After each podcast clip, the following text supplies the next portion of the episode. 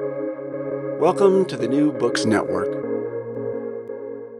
Hello, everybody, and welcome back to The Academic Life, a podcast series here on New Books Network. I'm Dr. Christina Gessler, the host of the channel. Today, we're doing another pandemics perspective episode with my guest, Amy Summerfield. Welcome to the show, Amy. Hi, thank you so much for having me. I wonder if to start off, you'll tell us a little bit about yourself, please. Of course, yeah. So I am 23 years old. I recently graduated from Colorado State University with my degree in social work and also sociology with a concentration in criminal justice and criminology. Um, I guess what else about me? What do you want to know? You have a cat.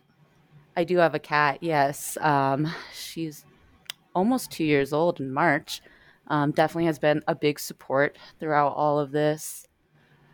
And then I have a snake and a gecko, which aren't the most popular pets, but. Does the snake have a name? Yeah, um, her name is Freck, short for Freckles, because she has little spots on her. Very cool. Mm-hmm. I wonder if you'll tell us a little bit about your own academic path, where you started at school and and where you are now. Yeah, so I actually originally started my first two years of university in California um, at California Lutheran University. I was studying, well, actually, originally I was studying biology. Um, I wanted to do marine biology. And then I decided to switch over to environmental science and political science to try to work more on the policy side of it. Um, and then that wasn't really fitting. Um, California wasn't really working out for me, so I ended up transferring back home to Colorado, where I'm originally from. And that's when I attended Colorado State University in Fort Collins. And I started with the social work, and um, which was a, a big change, but I kind of went full circle. I started in my childhood being very interested in um, just psychology and people so, yeah, social work was really a good fit for me. And then I ended up adding on the sociology. Uh, I really am interested in the criminal justice system alongside with the policy. Um, and yeah, let's see, I graduated in 2020, August 2020. And so far, I haven't done too much with the degree, but I would, or I am applying to grad school now um, yeah, hoping to get my master's in uh, school counseling. So using those to still be uh, very active with the community and advocating for social problems um, in a different setting that I originally planned. But my goal is to help people. I wonder if you can take us back to a year ago. You're finishing up what is your senior year. Uh, and a year ago, this time, was your school still open? Uh, yes, it was. So let me think. Um, I actually had a very interesting fall semester. My last year in general was just between the pandemic and everything, it was funky. Um, so my fall semester, I was actually in a wheelchair uh, for most of the time. So that was very challenging. And then the spring semester, um, it wasn't too bad because I just had my internship and that only required two classes, um, which were just seminars, and the sociology one only met like once a month. So um, the school load wasn't bad, and then the internship that was going on for a while. Um, it actually cut cut short right the day before I was about to um, go and shadow everybody in the office. So that was a bit of a bummer. Um, but then once we had to switch to online, it really uh, wasn't too big of an issue for class since I only had those um, seminars. So I wonder if you can take us back to the things that you were weighing out. You have health challenges that you have to weigh out. Were you monitoring the pandemic on your own and making choices, or were you really waiting for the school to say, look, we're going to go on a hard shutdown. What were you weighing out as far as when you were going to call it for yourself for your own safety? Um, I think at the time it, it, didn't really hit me what was going on. Um, I think once my internship closed down, that was what really kind of hit me because I couldn't do any work from home. Um, my internship was actually with the district attorney's office. So, yeah, um, I basically had to finish my hours just watching like Netflix shows, which was not what I wanted my education to finish out. But um, I was also hoping that that internship would lead me to multiple opportunities, um, a lot of networking and just experience. But like I said, it cut short right before I was going to get that experience shadowing everybody. Um, I mean, I did get a good amount of experience. Like I had a really great internship. I would not trade it for anything. But yeah, the pandemic definitely was hard uh, when it hit. Um, especially with lupus, I had to focus on my health versus um like mental health yeah you kind of have to that's the thing i feel like everybody's dealing with right now is your personal sanity and um, also your physical health going out so so what sort of trade-offs were you making i would imagine they maybe changed week to week or day to day the information that was coming out from the cdc and the government about what was safe and what wasn't was constantly shifting did you just decide to work with your doctor? Did you weigh it out on your own? How did you make those decisions about I have to put the fact that I have lupus at the forefront of all my decisions because there's a pandemic and the information about the pandemic is really iffy. Mm-hmm. Yeah, I mostly just try to stay away from all the social media news just because I know, especially right now, it's so back and forth. Um, like you mentioned, yeah, speaking to my doctor, that really is the best bet I feel like you have um, when you're dealing with an issue like this. Um, but also at the same time, that it is tricky because this pandemic it's new for everybody. So a lot of the times my doctor didn't have answers. Um, I was able to get the vaccine actually through my job. Um, so Colorado is not um, giving it out yet for autoimmune suppressed. So that would have been kind of a bummer having to wait. So I am happy that uh, my job was able to provide me with that. Um, but yeah, it's it's definitely tricky. There is a lot of news going around. It's hard to trust what's on the news. Um, I guess just having lupus for 12 years now, um, you really just have to learn to listen to your body, listen to yourself, um, having a good support system is always important. Really, the pandemic didn't change my life too much physically because um, I wasn't, you know, going out all the time, anyways. But in the academic and career sense, that's probably where the most changes were. You talked about the importance of a support system, and that's so important for everyone. But for people who have health challenges, it's even more important and yet the best advice we all got was to stay socially distant and not mix households. How did you still activate your support system? How did that change? Um honestly not much has changed. Um I do live with my boyfriend. He is a great support. And then my cat, you know, everybody has to have a little animal, something to cuddle with. Um and then I'm very close with my family. Uh, they all are local, so it's easy to see them and talk to them if I need to. Um, actually, at work with my client, uh, she has a, a brain injury, so we can kind of share a lot of uh, our health issues together. So that is a support for me as well. Um, yeah, and then friends. I mean, really now it's so easy to get in touch with people. Um, I feel like technology, you know, it's it has its good and its bad, but I know for a while last spring they were touting one particular drug that they thought might be useful for COVID, but it's also a drug that immunosuppressed people rely on. Was there a concern for you that you might end up with a shortage of a medicine that you sometimes rely on?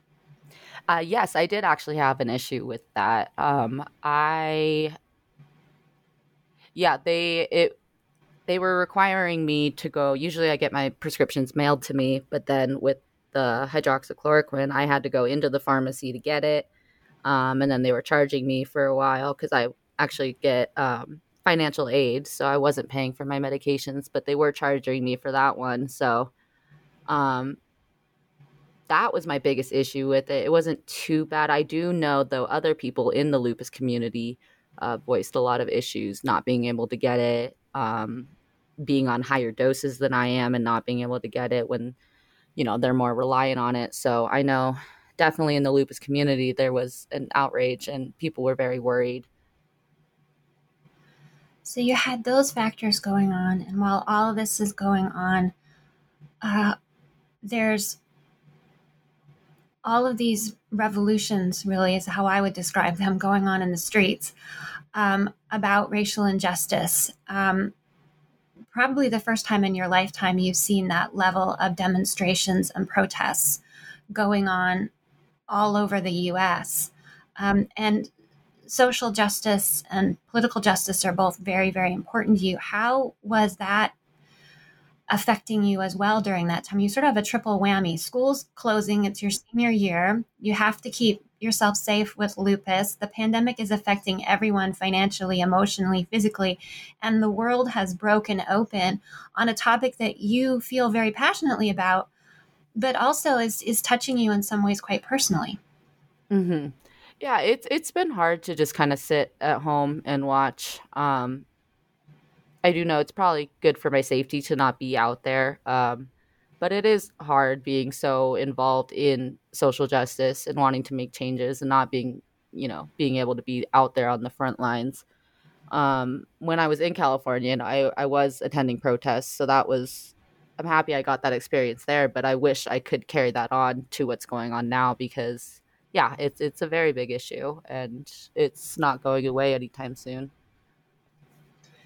is it one that you're glad is getting the national attention? It's one thing to be at school studying it and feel about so strongly about it, but have people around you asking questions like, I don't know, is this really that big of a deal? And for you to feel with every fiber of your being, yes, it's a very big deal. And now it's it's been on so many people's uh, consciousness who didn't have it there before. In a way, is that a positive for you, or is it just it's so much to take in? Um, a mix of both, I would say. Uh, you kind of have to, you know, judge who you're talking to um, and what level of sensitivity you need to approach when speaking with them. Uh, like with my client, for example, she, with the brain injury, it's very hard for her to comprehend how everything is changing so quickly. Um, and trying to speak with her about that, we don't necessarily argue about it, but she yeah, it's very hard to kind of explain everything that's happening, especially when I myself don't fully understand everything that's going on at once. Are you finding there are some people that you just you can't talk to at all right now? Things are too divided? Um with some people, yes.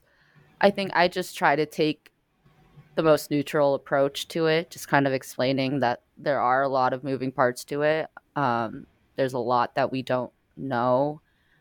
Um, and really, I guess the best is just to try to help explain the bigger picture, not just this is what's going on right now, um, but it's been historically just years and years of everything building up and no one doing anything. What do you wish more people knew about how that felt? Um, I would say just to have people be more empathetic, um, really just stop and look at the way that they treat people. Again, like the big picture, you know, if just because you say one thing right there and then it affects them. But in the big picture, you know, they could take that for the rest of their life. Um, you don't know how it's affecting them. You don't know how that person's day is, uh, what's going on behind the scenes um, and that i guess that really ties back into why i want to go into school counseling is i know behind the scenes a lot of kids um, at home they deal with a lot of problems that they can't voice which is what's similar to what's going on right now. Is yeah, a lot of people don't feel like they have a voice when they should. Um, I feel like I'm going off topic here. no, you're not. Um, you're talking about uh, your future as a school counselor. Um, and so that's what you're headed toward. And we were just talking about uh, your final year of uh, college, and you you graduated in the summer, mm-hmm. but there was no graduation ceremony. Nope, there was not, which I actually was kind of okay with. um, I would have had to sit through like three different ceremonies with all of my degrees, but yeah, it wasn't it wasn't too bad for me. um, I know a lot of people were very upset that they weren't able to walk, um, and I think they did actually end up holding a small celebration later uh, for people who graduated. I know a few people attended it. And so now it's summer, and um, things are still pretty shut down. You still have to guard your health many people have taken to the streets to protest. Uh, your heart is with them, but physically it's not safe for you to be with them. And you're looking towards your future. And for you, that's grad school. And you're deciding more and more this future career you want is to be a school counselor for small children. Um, so, what steps do you decide to take then? Oh boy. Um, well, right now, I guess the first step is applying. so I'm getting that in. Um, I originally I was trying to go for the summer semester, um, but just with everything going on, I don't feel ready for that uh, to jump back in right now. And then also, um, the supervisors that I reached out to to get the letter of recommendations from, they have, you know, their own issues with COVID. So uh, they've been a little busy too getting those back to me, which I totally am fine. I understand. Do you think you'll stay local? Go to a Colorado school, one where your social support is within driving distance? Um, so actually, yeah, that's been a big factor for me looking into schools. Um, I did not apply to Colorado State for their master's program because they, as far as they know, um, they will be holding in person classes in the future. So I'm not really comfortable being on campus just with, you know, knowing the numbers on college campuses. Um, so I'm looking at a program online. Um, the one I'm looking at is through actually Fort Hays University through uh, in Kansas. Um, not my top pick in any way, but I do believe that uh, education is education. You know, you take what you get, or you use what you have. You know, you really, if you want to immerse yourself, you can um, in any program. So this one's definitely more affordable. I like that it's online, it's accredited. You know, nothing wrong with that. So, uh, yeah, that's definitely been a big issue for me trying to find the right program and the right um, timeline, really. Do you feel that online education better supports your health goals, or is it mostly that next year looks so iffy as far as infection rates that you just don't want to sign up for a program that could be face to face at any point next year? Um, yeah, really the latter. I I feel like I learned better in person, um, but I just I really don't want to deal with all of that, and especially with just the way my last year on campus went. You know, like I mentioned, I was in the wheelchair and and then the pandemic, so I just think I'm kind of fed up with campus for now. which I know grad school could be different, but um, again, and everything going on, I just don't want to risk my health. Um, Have you felt it was mostly on you to ask for accommodations, or do you feel there's uh, support offices at school who ask you what you need, who are willing to provide what you need, or has it really been on Amy to say, I need this, I have to figure this stuff out myself?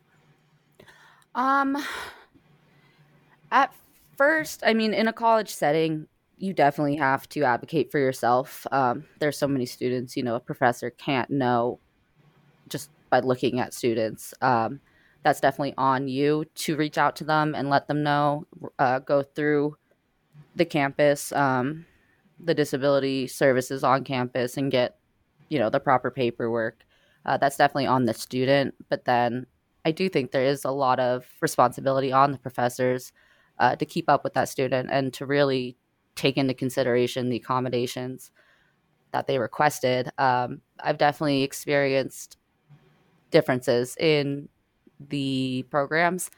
Uh, social work clearly it, it was a lot more um, what's the word i'm looking for? Just accepting i guess uh, because they are trained in social work um, they do understand how you know life affects you and how situations affect a student. Um, so i definitely found that my social work professors were more accommodating. They were definitely more communicative with me.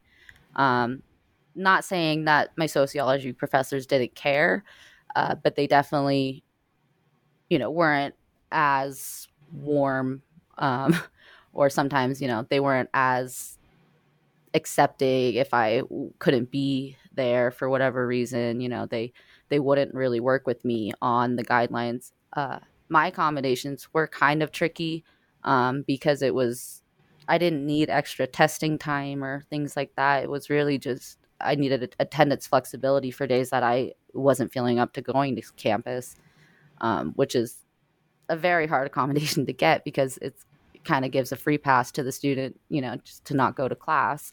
Um, so I definitely had to talk with my professors a lot and communicate. You know, like I I understand the protocols of the class. Um, I'm not trying to skip out, but you know, there are days where I really just can't get here. Um, so it's definitely a you have to communicate a lot um, and again, you have to read the person and know kind of how much you have to explain to them because some people don't know what lupus is. Um, a lot of people are very familiar, and, and that makes them more understanding. So it really depends on the person and the situation.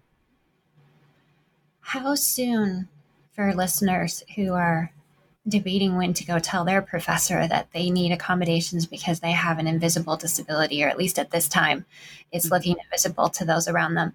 Uh, how soon do you, from your findings of your own experience, do you recommend people go and start having that conversation with their professor?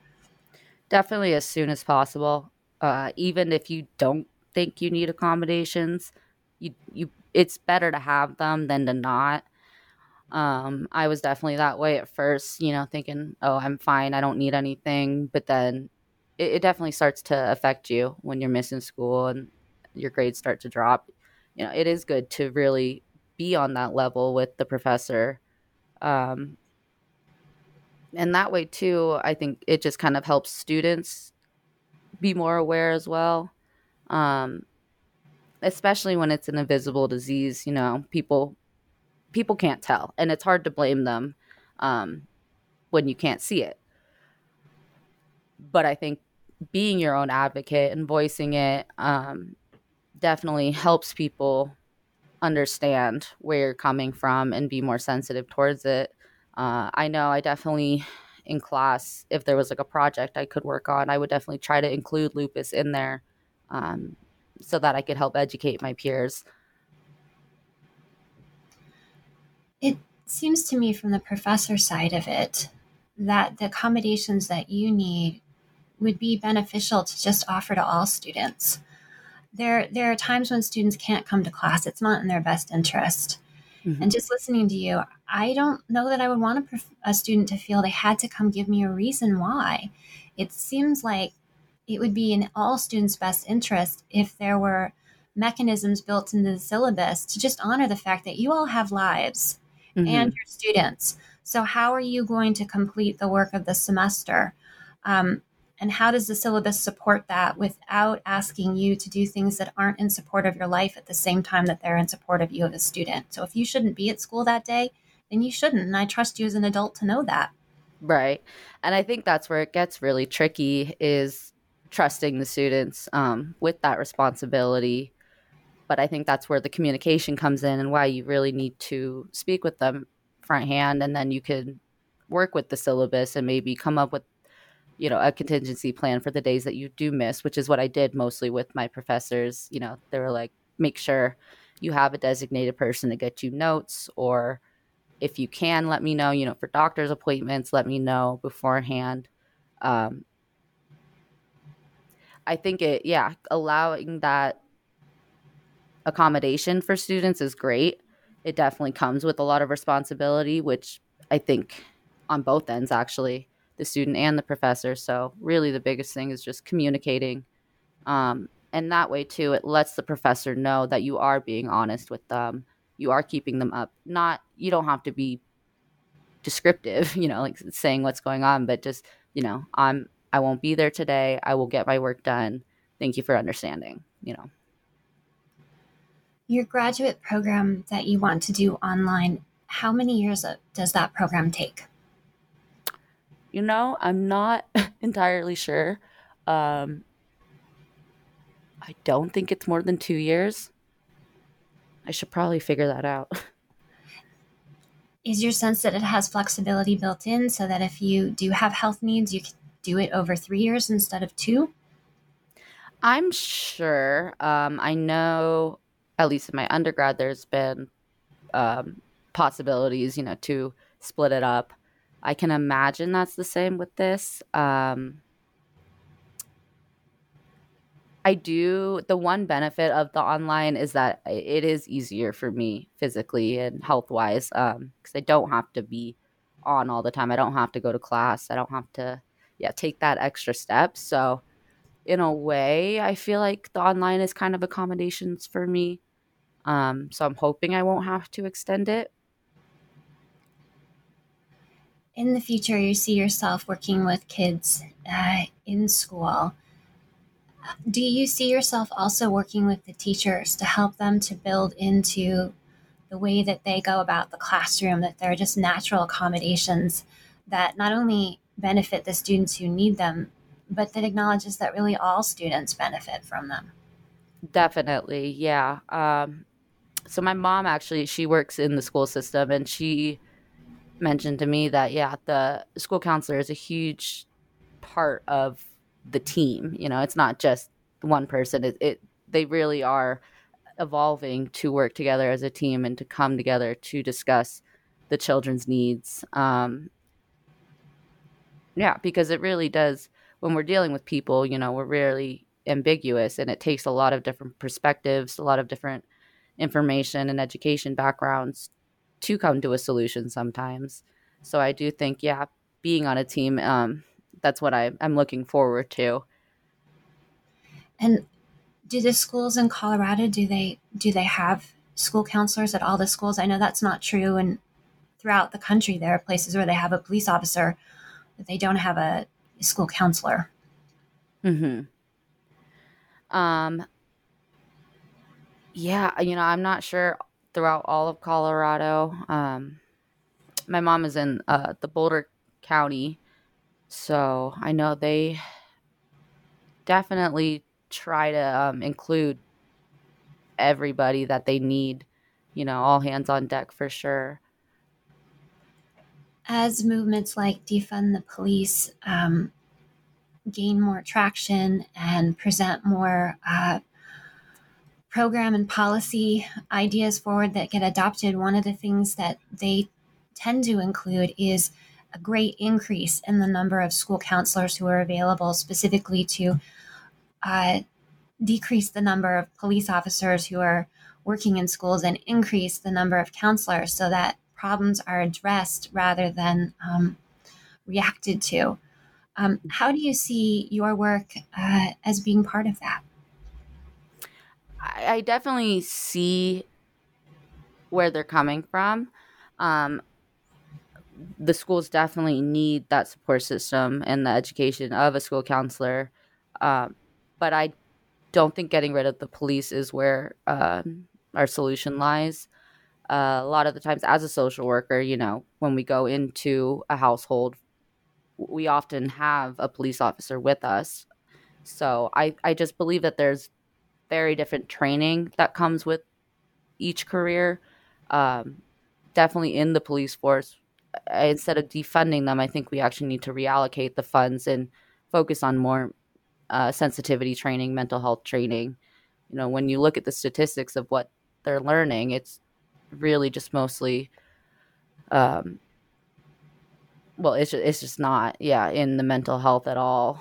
Um, so I know incorporating programs in the police system that focuses on their mental health. And because you think about it you know you witness someone being shot out on the street that's very traumatic um, that takes a lot of time to process it and to recover from it whereas an officer you know has to go back into that the next day. They don't have that time to recover from that trauma um, instead it's just a continuous wave. And then we see what happens you know when they get to that point um, so really I, I don't I'm not. I, I definitely think we we need more counselors. We need more mental health specialists um, in the schools, but we also do need that um, the police support. But as long as they are also trained in the proper way. So it's a reimagining of how police respond and partnering more with mental health professionals. Mm-hmm. Definitely do you find that the students that you were in classes with over the last few years that that those are things that are on their mind as well? Uh, yes, yeah. Um, one of my friends that I graduated with, she actually works with Child Protective Services now, um, and she, you know, voices all the time how unsafe it is, and um, just definitely where there are times where police presence is needed. So, have you guys devoted class time to brainstorming what a more effective response would be? You've spoken about the importance of maintaining a, a police force, but also in adding in other services that have either been decreased or just have never been available. Uh huh. Um, yeah, we definitely talk about it in class. Uh, it, it does become very complicated when you're dealing with macro policy. Um, and again, just with the criminal justice system, it is, yeah, there's just been a whole history of mistreatment. There's a great think, complexity there. Yeah, I think really um, the biggest changes are going to come from that macro policy work. Um, but right now, I feel like with all the current issues, it's hard for us to look at that policy. We're focusing on responding to what's happening now with our policy. We're not looking at the big picture. Um, but just uh, once you get into all of that, it's very, very complicated. Um, and I do think we we need more uh, social science experts in the policy field, people that are they don't just work with numbers; they work with the people too. That they see what's going on with their own firsthand experience. I think that definitely plays a factor into you know what people want to do. You spoke earlier about having an internship uh, with the criminal justice system, and it had to be really modified because of the pandemic. Mm-hmm. And in the fall you'll be going to grad school online, but there'll probably be some face to face components, perhaps an internship where you would be back out in the field again. Have you thought about what you'd like your next internship to be like? Mm-hmm. Yeah, that's also again it gets tricky because I would be back in the school system. Um, I'm hoping by the time of my internship, things will be looking a little better. Um, I mean, I did get the first vaccine. Hopefully, the second one, you know, uh, fingers crossed, all goes well with that. It is kind of tricky because it is new to everybody. So, um, really, I guess just like everybody else, we're just hoping for the best, hoping things get better. So, when you look forward to starting your new grad program online, how will you deal with things like Zoom fatigue and making a community with these new students who you've never met face to face? Um, yeah, I've. It will be tricky. Um, social work classes were very easy to get to know students. Um, I don't know. I guess it's just something about being a social worker, but uh, online, I, have I've taken online classes before, and it's definitely a lot harder to be kind of there um, and to represent yourself as a person rather than just a, uh, you know, a text. Um, but I think that kind of ties in again to advocating for yourself, really just communicating, um, finding a support system in that, trying to reach out to students, um, especially for someone like me, if I need accommodations, definitely having a designated person that I know um, that I can rely on for notes or for any missed subjects. So, um, it's definitely you're gonna have to take an extra step for sure online but I do have hopes that, especially in the grad school program, that students are um, more attentive, they're more interested, and just really ready to learn. Um, I think grad school definitely is different than undergrad in that sense. You mentioned earlier about trade offs of physical health and, and mental health. And I'm wondering how you support and protect your mental well-being during these difficult times? Um, I mean, like I said, not much has changed too much, you know, because I wasn't going out before. Um, and just having lupus for my whole half of my life, you really just kind of learn to develop those support systems. Um, so obviously, you know, the context kind of changes a little with what you're speaking to them about, but overall, um, my mental health has been doing actually very well. Um,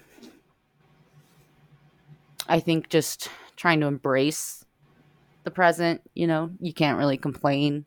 Um,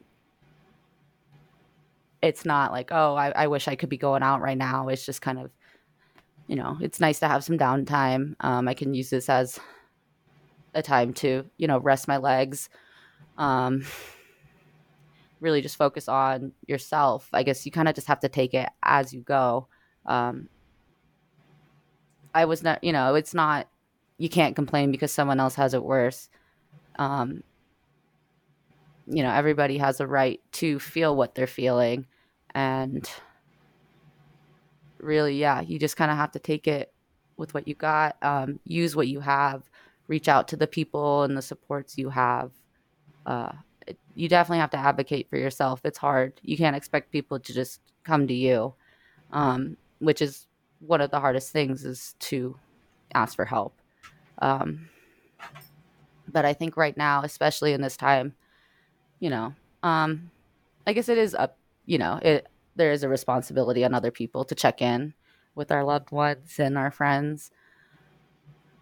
So, yeah, I don't. The dynamic is kind of changing in that sense. Um, for mental health, we should be looking out for other people at the same time looking out for ourselves.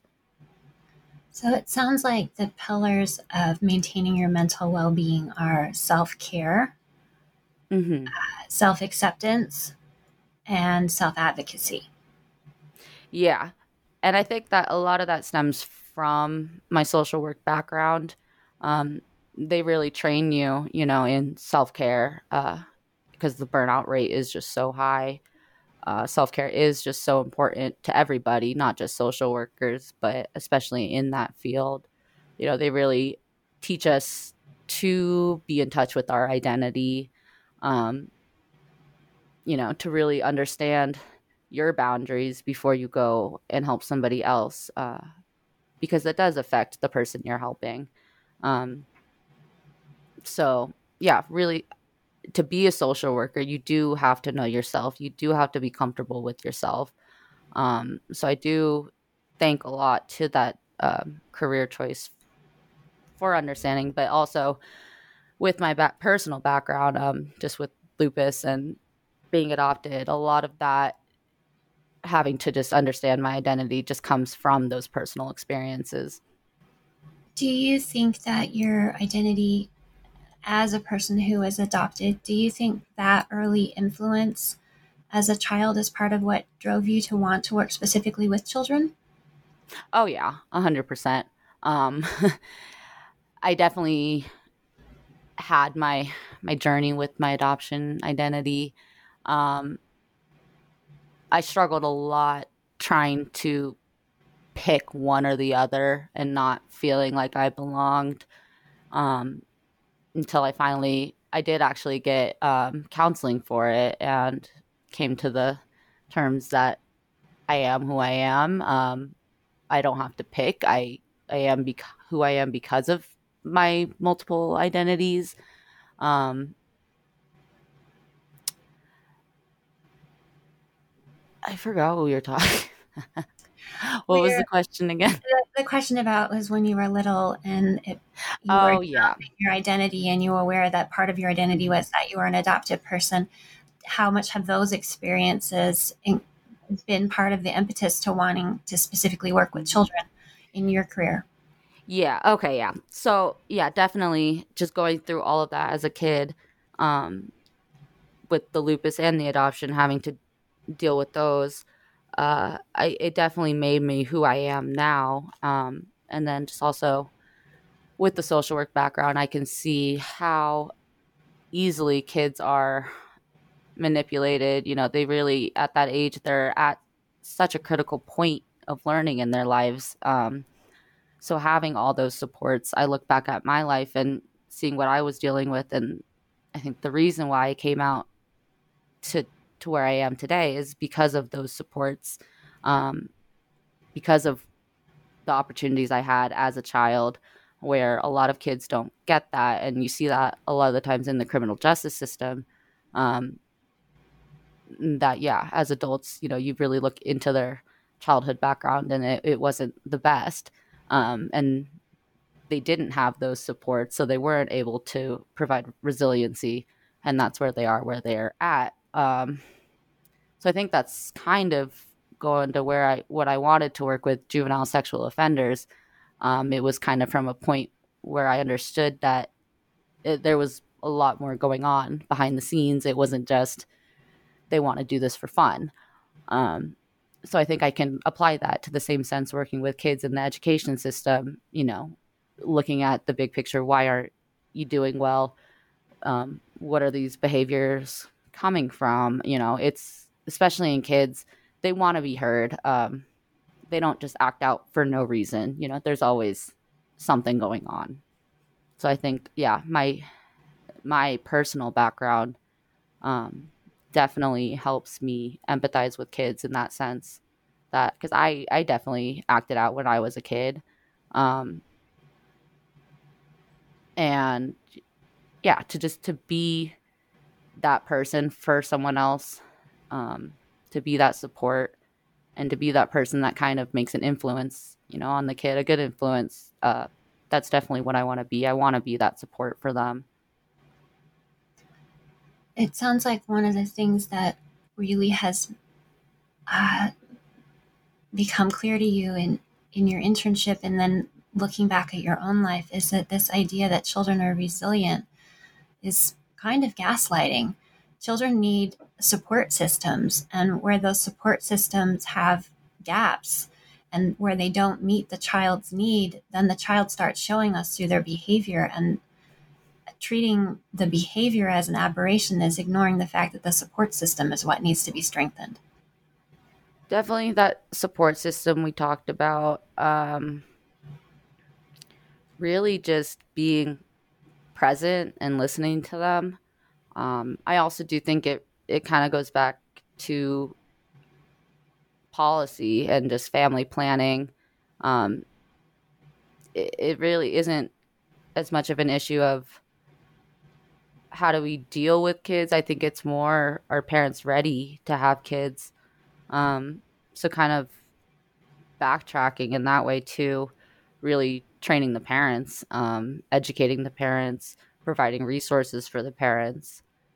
Uh, that plays a big factor too. Is does the whole family dynamic um, is the family dynamic resilient, and how does that affect the child? What is one key support you have as a kid that you wish other kids had? Um, I think just the family dynamic. I had a very good family dynamic um, in the sense that I was close to my siblings. I was close to my parents um, in different ways. And I was able to be open with them in the sense of my adoption and the lupus. Um, they definitely, you know, were there for me when I was ready to talk about it. They never pushed it on me or made me feel bad or anything like that. So I think definitely, um, again, the family planning, you know, my parents, they knew that they were adopting a kid. Um, they knew what that entailed. So I think for a lot of adopted child uh, children, um, what I'd want for them is to have parents that understood what it means to adopt a kid, the responsibility it means to adopt a kid, um, and then also in the same sense, just for children to have parents that are ready to have a child, um, that they have the resources or that they know where to get those resources. So, um, yeah, that's I wish for for kids to have parents who are prepared. I guess. In the few minutes we have left, I want to ask you what do you hope this conversation we've had today sparks? I hope it helps people understand um, to look at the big picture, you know, to not be so quick to judge people, uh, not be so quick to say harsh things. Um, I think, especially right now, everybody's just going through a lot. Um, and that's a light way to put it. So, really, just being mindful, um, take care of yourself is the best way to take care of others. Um, be a good listener, reach out to others, and just don't be hard on yourself. It's it's again, it's a hard time. Um, and be open. Everybody's going through the same thing, so definitely, if you need help, don't be afraid to ask for it. What gives you hope? Um, gives me hope is eh, the individuals that you see doing good things, voicing good things. Um, you know, I feel like the only direction we can move is forward. So that gives me hope. Um, going into my career, I'm definitely hoping to make some changes with that. So really, um, yeah, the new generations, they they give me hope. Um, the fact that I'll be able to teach them and work with them, you know. Hope for the future, hope for better things. Thank you so much for sharing all of that with us, Amy, and thank you for being on the show today to give us your pandemic perspective. I'm Dr. Christina Gessler, and you've been listening to The Academic Life on New Books Network. Please join us again.